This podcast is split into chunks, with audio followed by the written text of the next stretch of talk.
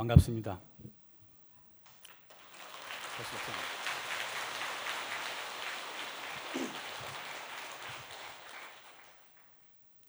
누가 그러더라고요. 한 달이 참 길기도 하다고. 왜 이렇게 일요일회가 안 돌아오냐고. 여러분 다들 일요일회 많이들 기다리셨죠? 네. 네, 예상보다 대답이 크게 나오는데. 아, 진짜 기다리신 걸로 믿겠어요. 네. 아까 보니까 그 대학생쯤 돼 보이는 아들을 데려온 보살님도 보이고 젊은 사람들이 더러더러 보입니다. 그러니까 그런 모습을 보니까 상당히 흐뭇해요. 지금 불교계가 젊은 청년 불자들이 없어서 큰 문제입니다. 이 통계 통계 나온 걸 보면은 젊은 불자들이 급감하고 있대요. 그래서 그 이 불교의 미래를 위해서 젊은 사람들이 절에 많이 나와야 되고 젊은 사람들이 법회를 들으러 많이 나와야 됩니다. 자녀분들 많이 데리고 나와 주시길 바랍니다.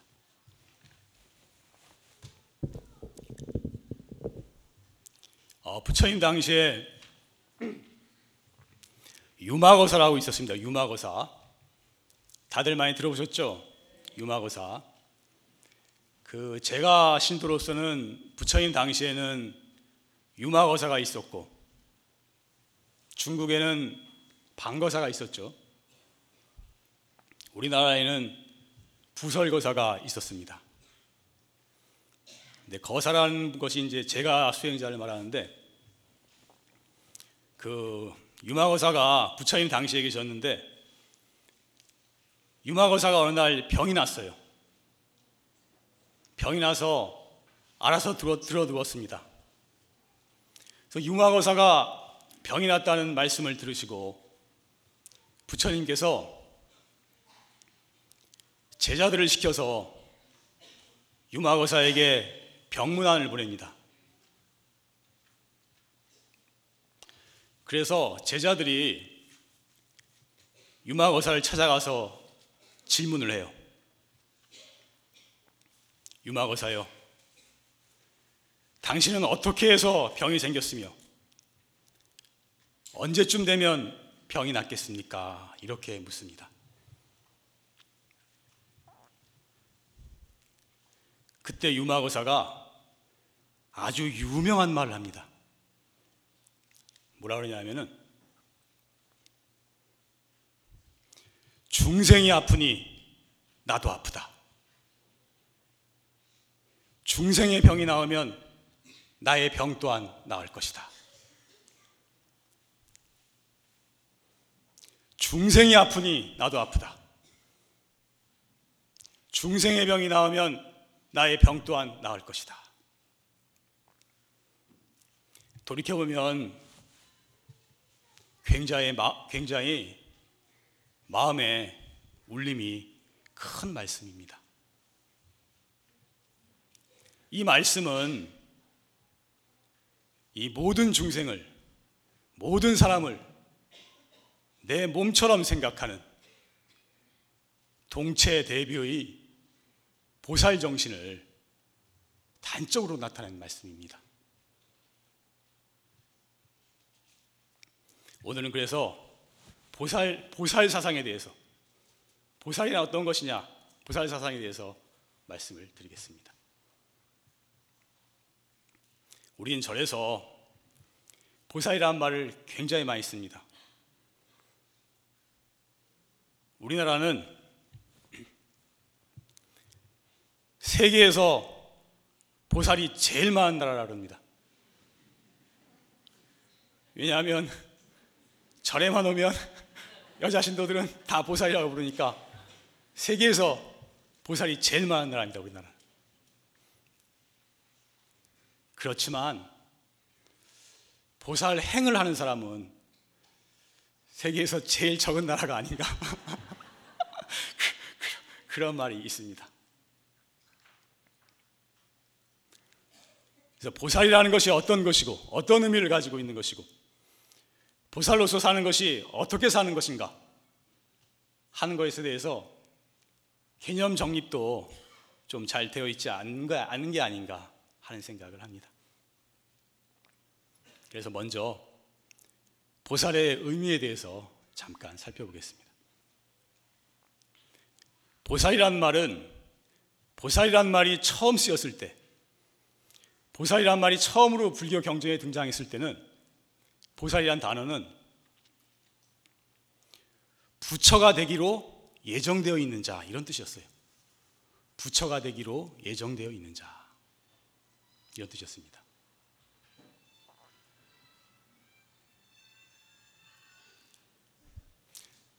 그래서 초기 불교에 보면은 보살이라는 칭호를 받은 분은 딱 두 분밖에 없습니다. 딱 두 사람밖에 없어요. 두 분.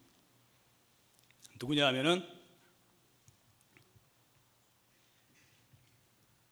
서가모니 부처님의 전생을 서가모니 부처님이 전생에 수많은 생을 수행하고 수많은 생을 다른 사람을 위해서 헌신하고 희생하고 봉사했다 그러는데 그 서가모니 부처님의 수행자 시절 부처를 이루기 전에 수행자 시절을 보살이라고 불렀어요. 원래 최초에 그래서 부처님 전생 얘기를 하나 하면은 이게 바로 부처님 바로 전생 이야기라고 하는데 그때 부처님이 그때도 왕자였대요 왕자. 셋째 왕자였는데 그 부귀를 버리고 산으로 수행하러 들어갔답니다.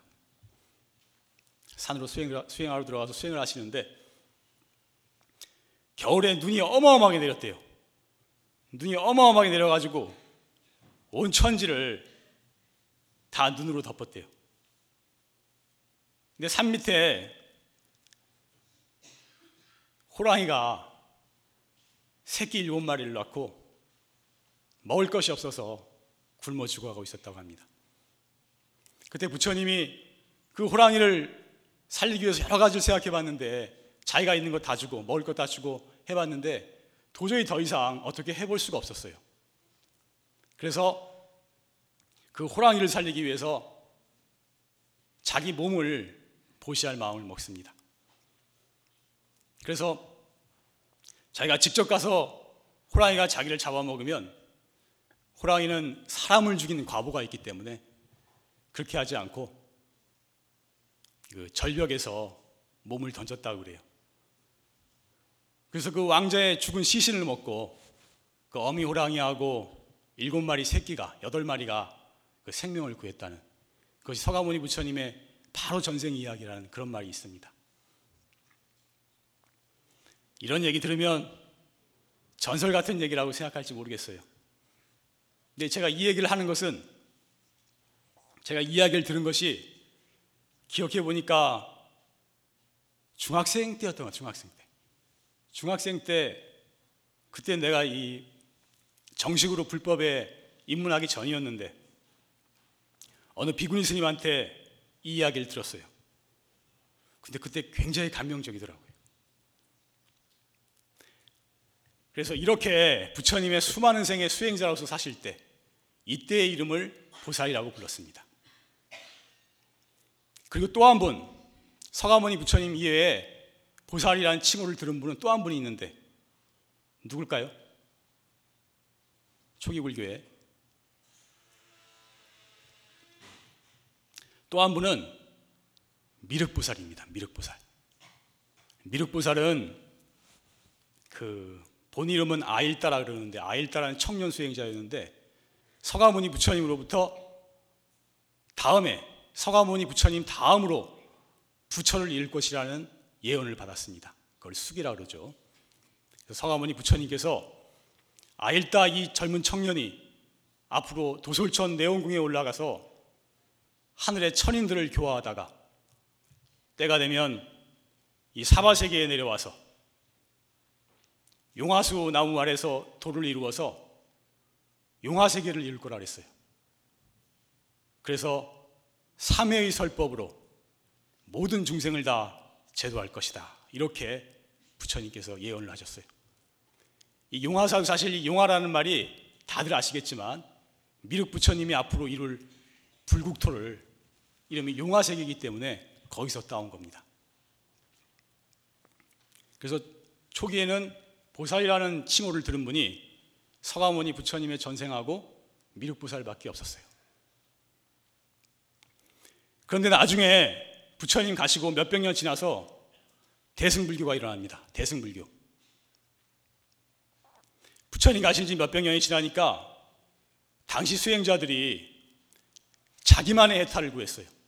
바깥에 신경 안 쓰고 세상 사람들 어떻게 되는지 뭐 신경 안 쓰고 외면, 외면하고 자기만의 해탈을 자기만의 안위를 구하고 살았어요. 그래서 대승불교 사상가들은 그 당시 자기만의 해탈을 구하는 사람들을 소승이라고 불렀어요. 작을 소자, 술의 승자. 작은 수레다. 그것은 몇 사람밖에 몇 사람밖에 타고 가지 못하는 작은 수레다. 그렇게 부르면서 부처님 본래의 사상으로 돌아가자.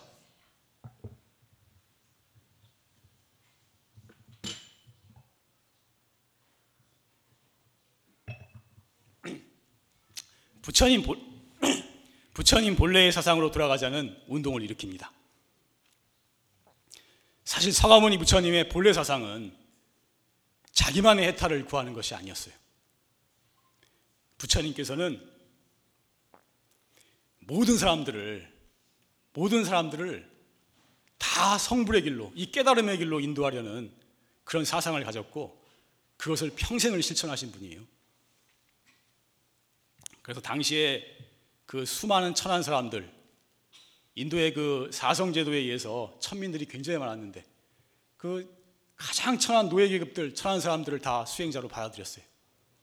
그리고 고통받고 힘들어하는 사람들하고 평생을 같이 하셨고 그 돌아가실 때까지 이 노구를 이끌고 평생 인도 전역을 다니시면서 쉬지 않고 설법을 하셨어요.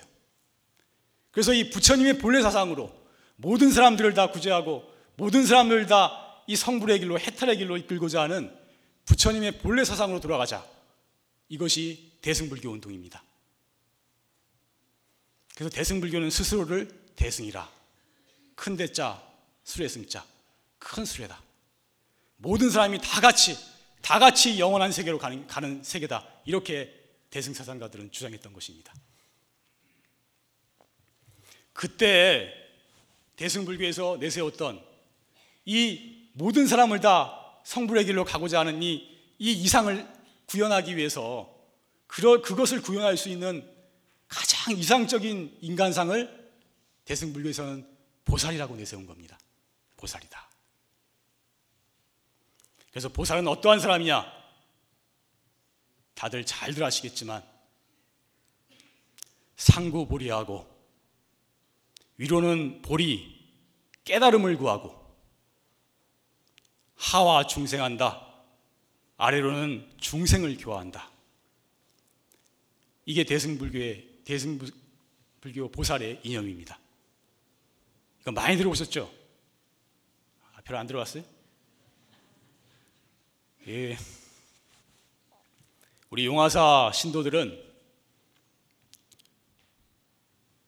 전국에서 제일 수준이 높다고 말을 합니다. 왜냐? 조실 스님, 원장 스님 법문을 많이 들어서 저도 그렇게 생각합니다.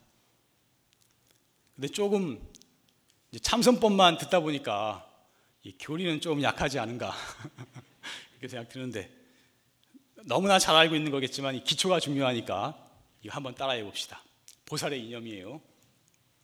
상고 보리하고 위로는 깨달음을 구하고 하화 중생한다. 아래로는 중생을 교화한다.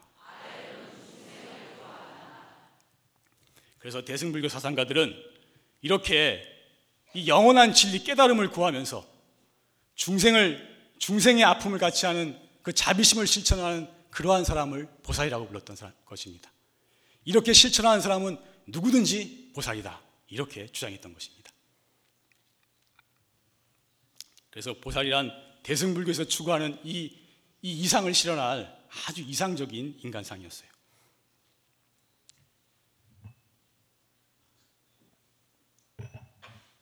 이론적인 건 잘 안 하려고 그래도 이건 조금 해야 될 것 같아서 보살은 보살이란 말은 원래 인도의 산스크리트어 원어로 보면은 보디 사트바, 보디 사트바에서 왔습니다.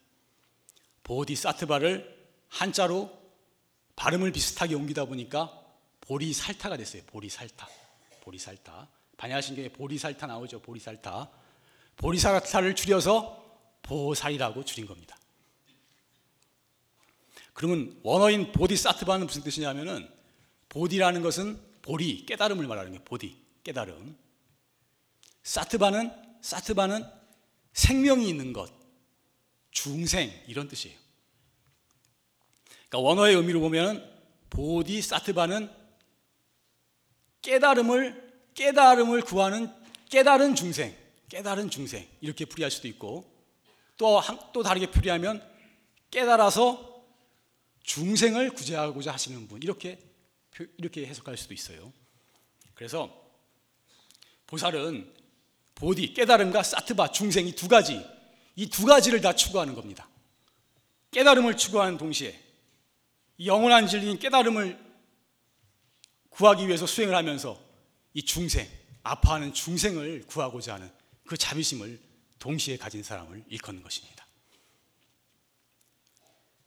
이 대충 보살의 개념에 개념이 좀 잡히나요? 네. 나이 어려운 교리는 되도록 말안 하려고 그러는데 아주 아주 기초적인 건 좀 알아야 될 것 같아서 얘기를 합니다. 그런데 왜 우리나라는 여자 신도들은 다 보살이라 그럴까? 나 예전에 상당히 의문이었어 이 문제를. 여러분도 이유를 알아요? 거의 모를 거예요 아마. 내가 연구를 좀 했는데 내 개인 연구가 아니고 그래서 그 하도 저에서는 여자들보다 보살님이라 그러니까 어떤 사람은 보살은 다 여자가 아니냐고 관세음보살님도 여자고 문수보살님도 여자고 뭐 다 지장 보살님도 여자고 미륵 보살님도 여자고 여자가 아니냐 그러는데 이 보살은 성별하고는 관계가 없는 거예요. 그렇게 살고자 하는 사람 이것이지. 또 얼마 전에 제가 들었는데 그 여자 여자 무당이 점 보고 이러는 데를 보살집이라 그런다 그러대요. 보살집. 보살집 보살집이라 그러나요? 이거, 상당히 잘못 쓰이고 있는 경우가 아닌 것 같은데, 아, 상당히 잘못 쓰이고 있는 것 같아요. 근데 이 세계에서 여자 신도들을 다 보살이라고 부르는 나라는 세계에서 우리나라가 유일합니다. 오직 우리나라 우리나라밖에 없어요. 딴 데서는 찾아볼 수 없는 일입니다. 이거. 원래 인도에서는 원래 인도에서는 우바세, 우바이예요. 남자 신도는 우바세, 여자 신도는 우바입니다. 다른 나라는 내가 잘 모르겠고 중국은 중국은 남자 신도나 여자 신도나 다 거사라 그러는데요. 거사. 거사. 유마거사에서 나와서 거사라 그러는데. 근데 그것도 좀, 좀 불편할 것 같아. 아니, 남자하고 여자가 좀 구별이 돼야 이게 돼야지 다 거사라 그런다니까 이것도 좀, 좀 이상할 것 같아. 우리 지금 생각으로는. 그래서 우리나라가 참 여자 신도들을 다 불보살이 같이 존중해서 보살이라고 불렀나 했는데 좀 그건 아닌 것 같아요. 근데 그 여러 가지 학설이 있는데 제일 유력한 학설이 1950년대나 그 이전부터 그랬을 거예요. 그 보사라는 용어가 등장했대요. 보사. 보호할 보자, 절사자. 보사. 그러니까 그 당시는 아직도 절이 상당히 어려웠고 그 스님들을 천시하는 조선시대 그런 그런 풍습도 좀 남아 있었고 절이 상당히 어려운 처지였는데 절에 오는 신대들을 절을 보호하는 사람이다 이런 뜻에서 보사님이라고 불렀대요. 보사, 보사, 보호할 보자, 절사자 그런 단어가 있었대요. 근데 보사라고 부르다 보니까 보사님, 보사님 그러다 보니까 이게 졸지에 그냥 보살님으로 이게 바뀌어버렸다는 거예요. 근데 이게 가장 유력한 학설입니다. 근데 제가 볼 때도 이게 제일, 제일 가능성이 높은 말인 것 같아요.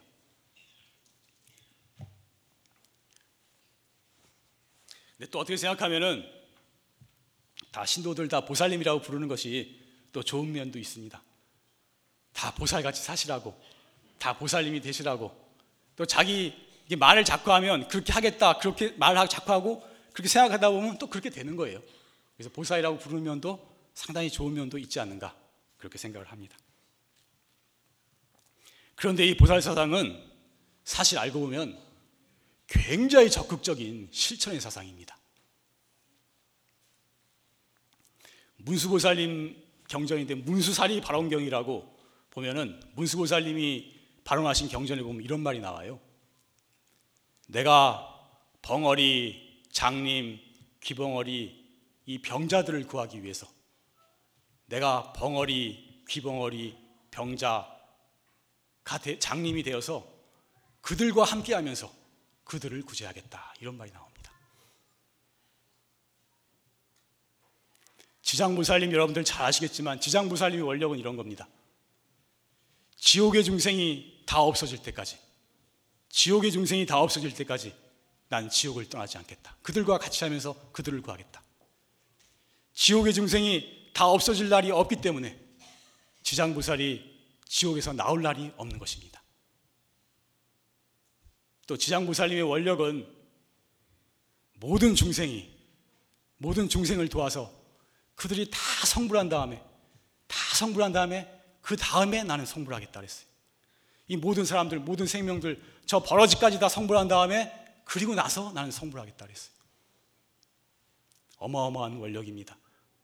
그래서 지장부사를 대원 본존이라 대원 큰 원력에 본래부터 존귀하신 본래부터 거룩하신 분이다 이렇게 부르는 겁니다. 이보다 더 큰 원력은 아마 세상에 없을 거예요. 이런 보살 사상은 사실 굉장히 적극적으로 어려운 사람들, 힘든 사람들, 중생과 함께 하면서 중생의 고통을 없이 하고자 하는 사상입니다. 그래서 그 아놀드 토인비라고 세계적인 역사학자인데 세계 최고의 역사학자라는 말 듣는 사람인데 그 사람은 이 보살 사상이야말로 인류를 구원할 사상이다 이렇게 주장을 합니다. 그런데 불교가 이렇게 적극적인 실천의 사상을 가지고 있지만 실제 불교 내부에서 자비행의 실천은 솔직히 다른 종교보다도 훨씬 부족합니다. 너무너무 부족합니다. 이게 또 현실이 참, 참 문제예요, 우리가. 그, 그런데 이러한 자비행의 실천이 지금 이 시대에는 대단히 요청되는 것이 아닌가. 참 이런 것이 필요하지 않는가 하는 생각을 전 개인적으로 많이 합니다. 이것은 또한 불교 중흥하고도 많은 관련이 있다고 저는 생각을 합니다. 대만 같은 데 보면은 대만은 대만도 예전에는 기독교가 굉장히 번성을 했대요. 기독교가 굉장히 번성을 했는데 지금은 불자가 대만 인구의 한 75% 된다니까 대만은 이제 거의 불교 국가입니다. 근데 대만이 대만 불교의 모토는 뭐냐면은 인간 불교예요. 인간 불교. 인간을 위한 불교. 아니, 모토가 상당히 멋있어요. 인간을 위한 불교. 인간 불교인데 여기는 거의 모든 신도들이 이 봉사 자원봉사 단체에 거의 가입이 되어 있습니다. 그래서 자기가 형편 따라 조금씩 다 항상 조금씩 보시하는 습관을 가집니다. 조금씩이라도 다른 사람한테 보시를 내요. 그래서 그 보시한 돈으로 운영을 해서 그 자선 활동, 고아원이나 양로원, 의료 활동, 병원을 세워서 가난한 사람 무료로, 무료로 치료해주고 아픈 사람들 돌봐주고 뭐 환경운동, 쓰레기 정리라든지 환경단체 아니면 재난이 났을 때 모든 자원봉사자들이 달려가서 구조하는 이런 것이 완전히 체계화되어 있다고 합니다. 그래서 이 대만 불교가 크게 일어난 원인 중에 하나가 이러한 자비, 자비행의 실천에 있지 않는가 하는 말이 있습니다. 근데 저는 우리가 지금 참선 도량이기 때문에 참선법을 굉장히 강조하고 있는데 저 또한 사실 참선법 하나를 위해서 출가했고 이것의 중요성을 너무나 깊이 인식하고는 있습니다. 그러나 참선도 하면서 이, 이 어렵고 힘든 사람들 외면하지 말고, 말고 그들에게 자비심을 베풀 수 있는 이 보살 사상의 실천도 대단히 중요하다고 저는 생각하는 것입니다. 그래서 이러한 보시라든지 봉사라든지 이러한 자비행의 실천은 또 한편으로 보면은 이 아상을 깨뜨리는 나라는 생각, 내 것이라는 생각, 나에 대한 집착 이것을 깨뜨리는 아주 중요한 수행입니다. 우리가 나라는 것, 나에 대한 집착, 내 것에 대한 집착, 나에 대한 그 집착, 그 아상이 무너지지 않으면 사실 아무리 앉아 있어도 이, 이 수행에 진전을 보기 어려운 것입니다. 사실 앉아서 참선하는 수행이 굉장히 중요해요. 더더구나 우리 같이 공부에 힘을 얻지 못한 사람들은 반드시 앉아서 고요히 마음을 가다듬는 고요히 참고하는 그 시간이 반드시 필요합니다. 반드시 앉아서 수행하는 시간을 확보해야 돼요. 우리가 반드시 앉아야 돼요. 하루에 30분이건 1시간이건 반드시 앉아서 고요히 참선할 수 있도록 마음을 가라앉힐 수 있도록 그 시간을 확보해야 됩니다. 그리고 그 할 때 가장 중요한 것은 여러분께 오늘 한마디 그 얘기를 한마디 드리고 싶은 것은 참선을 할 때 고요히 앉아서 할 때 제일 중요한 것은 정신을 뚜렷뚜렷하게 차려서 정신을 뚜렷뚜렷하게 차려서 이 참고를 해야 돼요. 아까 원장 스님 본문에 앉으면 혼침 아니면 망상, 혼침 아니면 망상 그러시는데 이 혼침과 망상과 흐리멍텅하게 앉아 있으면 사실 이거 시간만 보내는 겁니다. 이 공부는 양보다는 질이에요. 양보다는 질. 뭐 망상과 혼침 속에 10시간, 100시간 앉아 있는 것보다 뚜렷뚜렷한 정신으로 30분, 1시간 앉아 있는 것이 훨씬 중요하고 훨씬 효과가 있는 것이 이 공부입니다. 할 때 정신을 차려서 해야 되는 것입니다. 그래서 앉아서 하는 공부가 대단히 중요하지만 제가 오늘 또 한 가지 말씀드리고 싶은 것은 앉아서 하는 것만이 수행이 아니라는 겁니다. 앉아서 하는 것이 대단히 중요하지만 앉아서 하는 것이만이 수행이 아니라는 것입니다. 왜냐하면 아상이 깨어져야 되기 때문에 맨날 나에게 집착하고 이기적이고 자기중심적인 그 생각을 벗지 못하면 아무리 앉아 있어도 이 공부는 진전하기 어려운 것이기 때문입니다. 그래서 우리가 다른 사람들을 배려해주고 다른 사람을 너그럽게 이해해주고 다른 사람한테 베풀어주고 다른 사람 공부하는 거 도와주려고 그러고 이렇게 이렇게 남을 위해서 마음을 쓰는 것도 사실 앉아 있는 건 못지않게 중요한 공부라는 것을 여러분한테 말씀드리고 싶은 것입니다. 박수.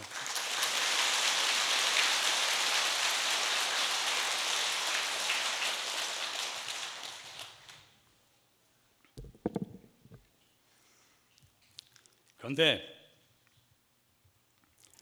보살은 중생을 구제하기 위해서 세상에서 중생과 함께 하시지만 이 세상에 물들면 안 된다 그랬어요. 이 다른 사람을 바른 길로 이끌고 다른 사람을 제도하기 위해서 세상에 살지만 세상 사람들의 그 같이 똑같이 이기적이고 오용락을 추구하는 그런 생활에 따라가서는 안 된다는 것입니다. 세상 사람들이 이 공부하고 수행하는 나의 모습을 보고 나의 행을 따라오게 해야지 내가 그쪽에 전적으로 따라가서는 안 된다는 것입니다. 그래서 이 경전에 말씀하시기를 보살에는 두 개의 날개가 있다. 보살에는 두 개의 날개가 있다 그랬어요. 두 개의 날개. 어떤 날개냐? 하나는 지혜의 날개입니다. 지혜. 다른 하나는 자비의 날개입니다. 저 물에 빠진 사람을 구하기 위해서 같이 물속으로 뛰어드는 용기는 자비의 힘입니다. 나는 몸에 물 안 묻혀도 되고 나는 나는 물 안 먹어도 되지만 저 허덕이는 중생을 외면할 수 없어서 물속으로 같이 뛰어드는 그 용기는 내가 물 묻히고 내가 물을 좀 먹더라도 뛰어드는 그 용기는 자비의 힘인 것입니다. 그래서 보살은 반드시 자비가 있어야 돼요. 그러나 물에 뛰어든 것까지는 좋은데 같이 빠져버리면 같이 같이 빠져서 죽어버리면 안 뛰어든만 못하거든요. 차라리 안 뛰어드는 게 나아 그런 때는. 그래서 물속으로 뛰어들었지만 그 속을 헤치고 그 물에 빠진 사람을 건져서 나올 수 있는 그, 그 힘은 지혜의 힘인 것입니다. 그러므로 우리가 이 자비심도 중요하지만 이 마음의 지혜를 밝히는 자기의 수행을 게을리해서는 안 되는 것입니다. 참선하고 절하고 기도하고 이러한 수행을 꾸준히 해야 이 마음의 힘이 생기는 것입니다. 108배라도 1년, 2년, 3년 꾸준히 해보십시오. 반드시 마음의 힘이 생깁니다. 일반 사람하고 달라요. 다른 것입니다. 벌써 풍기는 게 다르게 돼 있어요. 기도도 30분이라도 매일 해보세요. 달라집니다. 분명히 달라집니다. 꾸준히 하면. 참선은 제일 힘없기가 어려운데 참선도 꾸준히 하지 않으면 절대로 힘을 얻을 수 없어요. 참선은 더더구나 이거 했다 안 했다 했다 안 했다 해가지고는 절대로 이 힘을 얻을 수가 없는 공부입니다. 그래서 경전에 말씀하시기를 보살은 세상에서 중생과 함께 하시지만 연꽃처럼 세상에 물들지 아니하신다 이렇게 말씀하셨어요. 이것도 한번 따라해 봅시다. 보살은 세상에서 중생과 함께 하시지만 연꽃처럼 세상의 더러움에 물들지 아니하신다. 그러므로 공부하는 사람은 수행하는 사람은 일반 사람하고 달라야 하는 것입니다. 공부한 만큼 이 이기적인 마음이 없어져야 되는 것이고 공부한 만큼 자비심이 나와야 되는 것이고 공부한 것만큼 남을 이해하는 너그러운 마음이 생겨야 되는 것입니다. 선방에서 공부했다는 사람들이 몇 철 하고 몇 년 했다는 사람들이 오히려 훨씬 더 이기적이고 자기 중심적인 그런 모습을 보이는 것을 종종 봅니다. 이것은 이 공부를 거꾸로 하고 있는 게 아닌가 하는 생각을 가끔 할 때가 있는 것입니다. 또 어떤 사람은 참선을 해서 도를 깨달으면 자기가 아주 높은 존재가 돼서 모든 사람이 다 자기를 존중하는 그런 엄청난 대접을 받는 게 아닌가 이렇게 생각하고 하는 사람들도 있어요. 그런데 이 공부는 그런 것이 아닙니다. 수행이 깊어지면 깊어질수록 이, 이, 이 몸만이 내가 아니고 이 모든 사람이 다 나임을 모든 생명이 다 나임을 온 우주 만물이 다 나임을 알게 되는 것입니다. 그래서 이, 이 몸만 존중하고 사랑하는 것이 아니라 모든 사람을, 모든 생명을 다 내 몸처럼 아끼고 사랑할 수 있는 자비심이 저절로 나오게 되는 것입니다.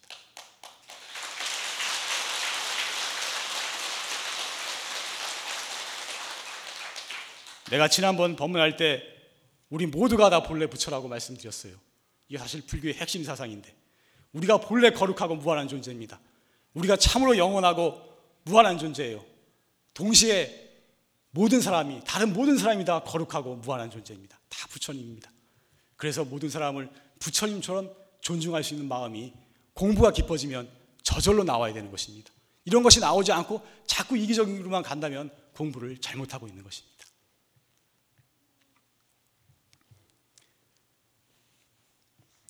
요약해서 정리해서 말하면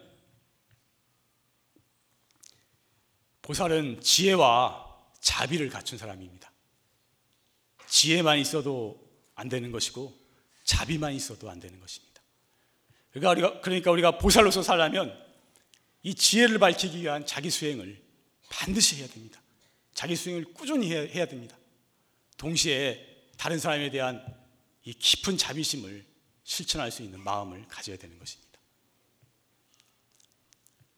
특히 그 우리 매일 만나는 주변 사람들, 우리 가족이나 우리 도반이나 만나는 가까운 사람들을 이 대하는 태도가 달라야 하는 것입니다. 그들을 다 자비심으로 대하고 너그러운 마음으로 이해할 수 있고 이렇게 마음이 이 보살의 자비심을 주변에서부터 이렇게 다 펼 수 있어야 하는 것입니다. 용화사 신도들은 이 가장 수준이 높은 신도들이라 다들 이렇게 지혜와 자비를 갖춘 보살로서 사시려고 이렇게 노력하고 있지 않은가 저는 그렇게 생각합니다. 그렇게 노력하고 계시죠? 네. 그래서 우리나라가 말로만 보살, 말로는 보살이 어마어마하게 많은데 말로만 보살이 세계에서 제일 많은 나라가 아니가 아니라 진짜 보살로서 사는 사람이 세계에서 제일 많은 나라가 되기를. 그래서 이 나라 이 땅이 불보살이 가득한 불국토가 되기를 그렇게 기원합니다.